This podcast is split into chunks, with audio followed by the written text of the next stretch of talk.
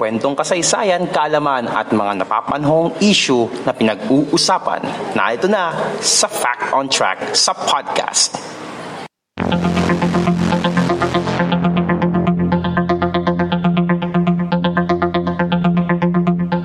Fact on Track sa podcast.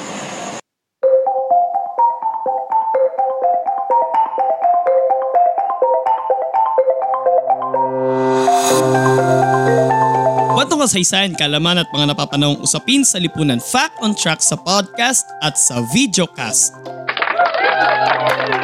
Tayo po ngayon ay napapakinggan sa Spotify, Anchor, Pocket Cast at Google Podcast at napapanood sa YouTube at sa Facebook tuwing Webes.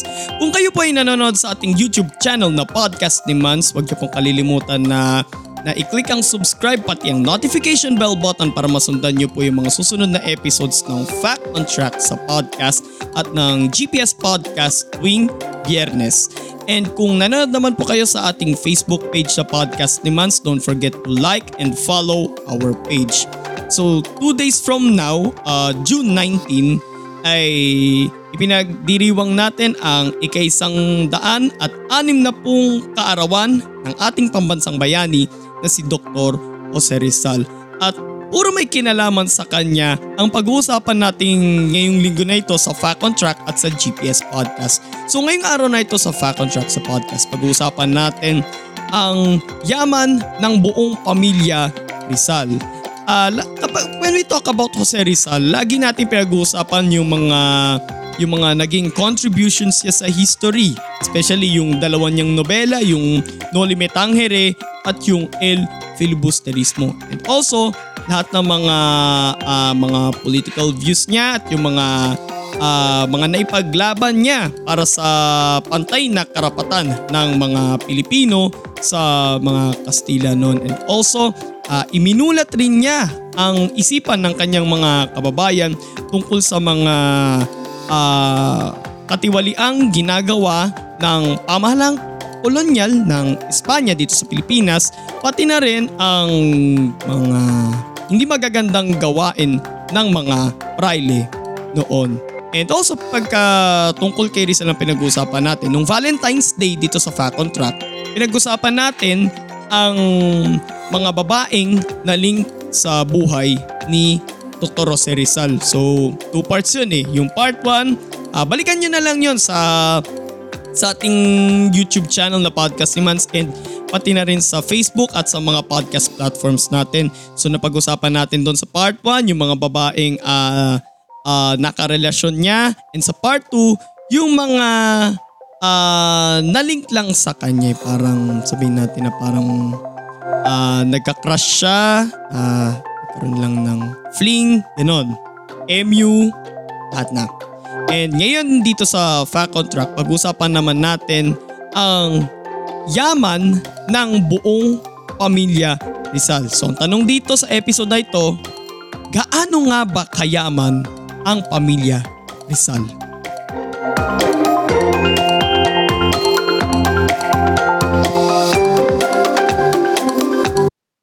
Ating balikan ang mga kwento ng kasaysayan dito sa Fact on Track.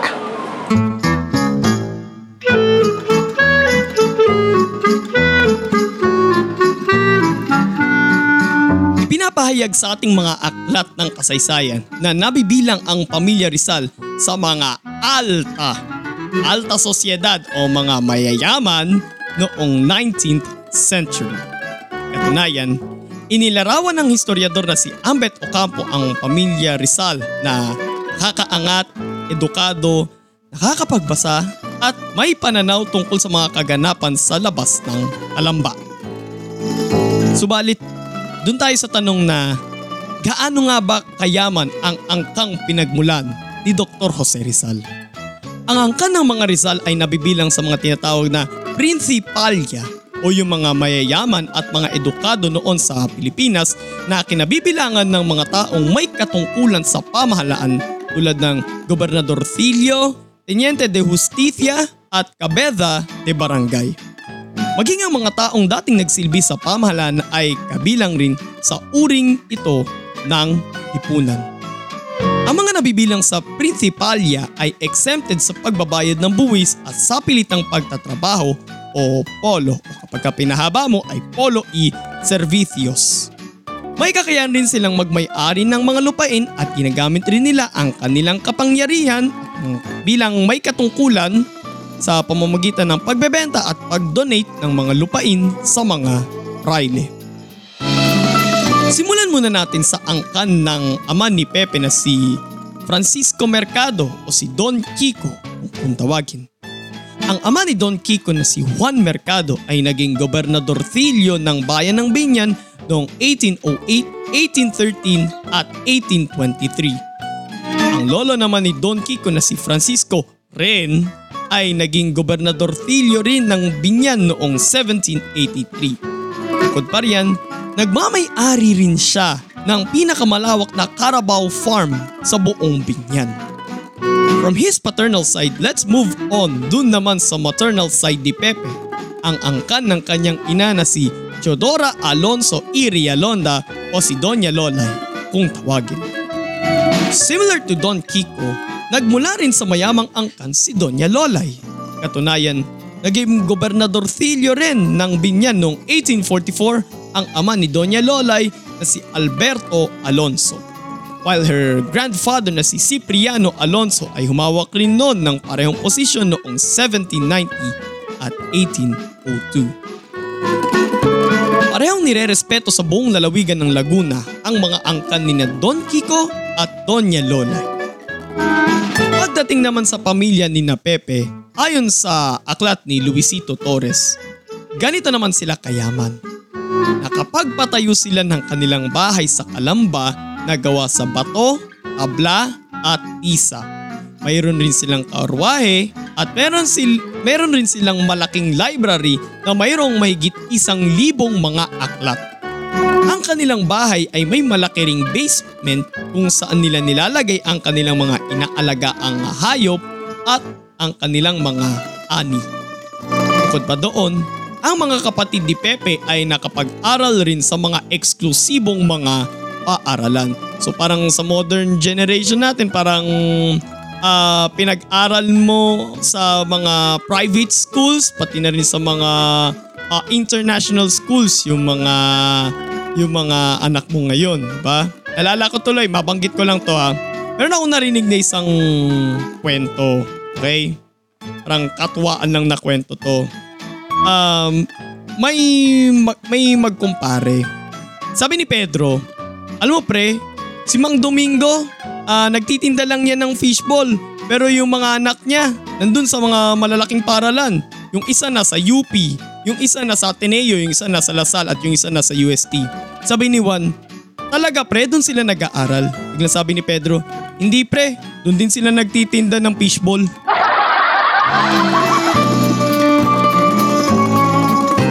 Tama na nga yung joke na nga yan, tuloy na natin.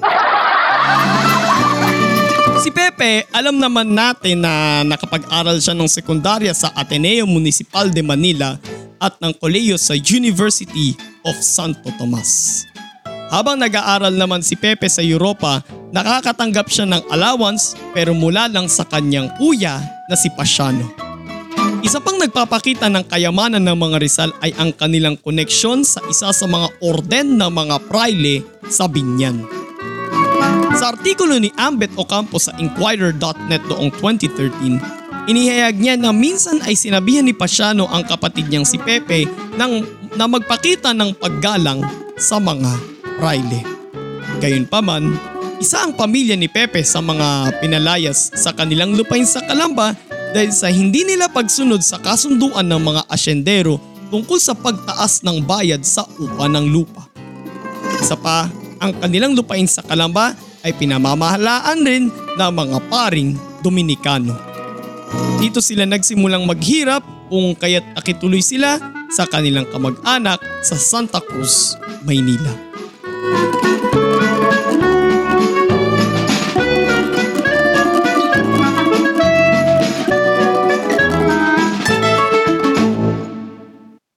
Fact on Track sa podcast.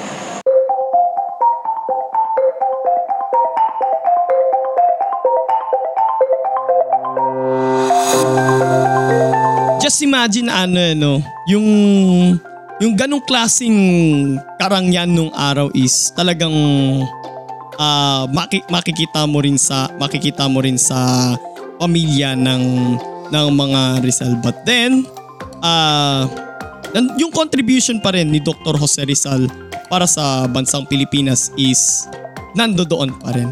Okay?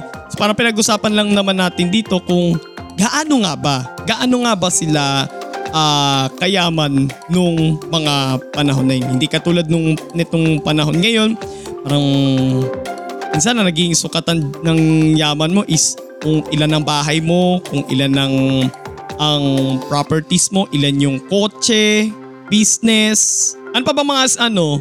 Ano pa bang mga basis ng ano ng kayamanan? Enso? Ha? Ah, yung ano, yung task ng ano nung pinag-aralan, 'di ba? Kadalasan titulado 'yan eh, yung may mga ano, master's degree, ah, doctorate degree kadalasan, eh, 'di ba? So, yun lang naman pero doon mo doon mo makikita talaga na sa dami nilang mga properties at para masasabi mo nga rin na kabilang din sila sa ano eh, sa parang sabi natin political family. Kaya nga binibilang nga din sila 'di ba sa mga tinatawag na prinsipalya, 'di ba? O yung mga ah, mga mayayaman na kung saan ang kabilang doon is yung mga may katungkulan sa pamahalaan. So talagang, maski nga sa modern generation eh, kapag ka nakilala ka nila na ay anak ka ng politiko, talagang mataas din ang ano, mataas din ang tingin nila sa iyo. Okay? Bukas sa GPS Podcast, pag-uusapan naman natin ang bayang sinilangan ni Dr. Jose Rizal. Ang ngayon ay ang lungsod ng Kalamba sa lalawigan ng Laguna. So kung nagustuhan nyo po yung episode natin ngayon mga kapodcast, like, comment, share, and subscribe sa ating YouTube channel na Podcast ni Mans and don't forget to click the notification bell button. And also sundan nyo rin po at ilike ang ating Facebook page, Podcast ni Mans. And sundan nyo rin po ang Fact Track at GPS Podcast sa ating mga podcast platforms sa Spotify, Anchor, Pocket Cast, Google Podcast at para lang to sa GPS Podcast sa Apple Podcast. And uh, sundan nyo rin po ako sa aking mga social media accounts. Sa Twitter, sa Instagram, sa Laika, sa TikTok. And magkakaroon na rin tayo ng ating live stream every week sa Kumu. So sundan nyo rin po ako sa aking Kumu account at podcast ni Mans. And kaya nga sabi ko kanina, magkita-kita tayo sa GPS Podcast bukas. Ah, ina-upload natin ito sa ating YouTube channel na Podcast ni Mans at sa Facebook page sa Podcast ni Mans ng alas 5.30 ng hapon. And also, bago yon dun muna sa ating mga podcast platforms. Ito po si Mans at ito ang Fact on Track sa podcast. God bless everyone. God bless the Philippines. Purihin po ang Panginoon. Fact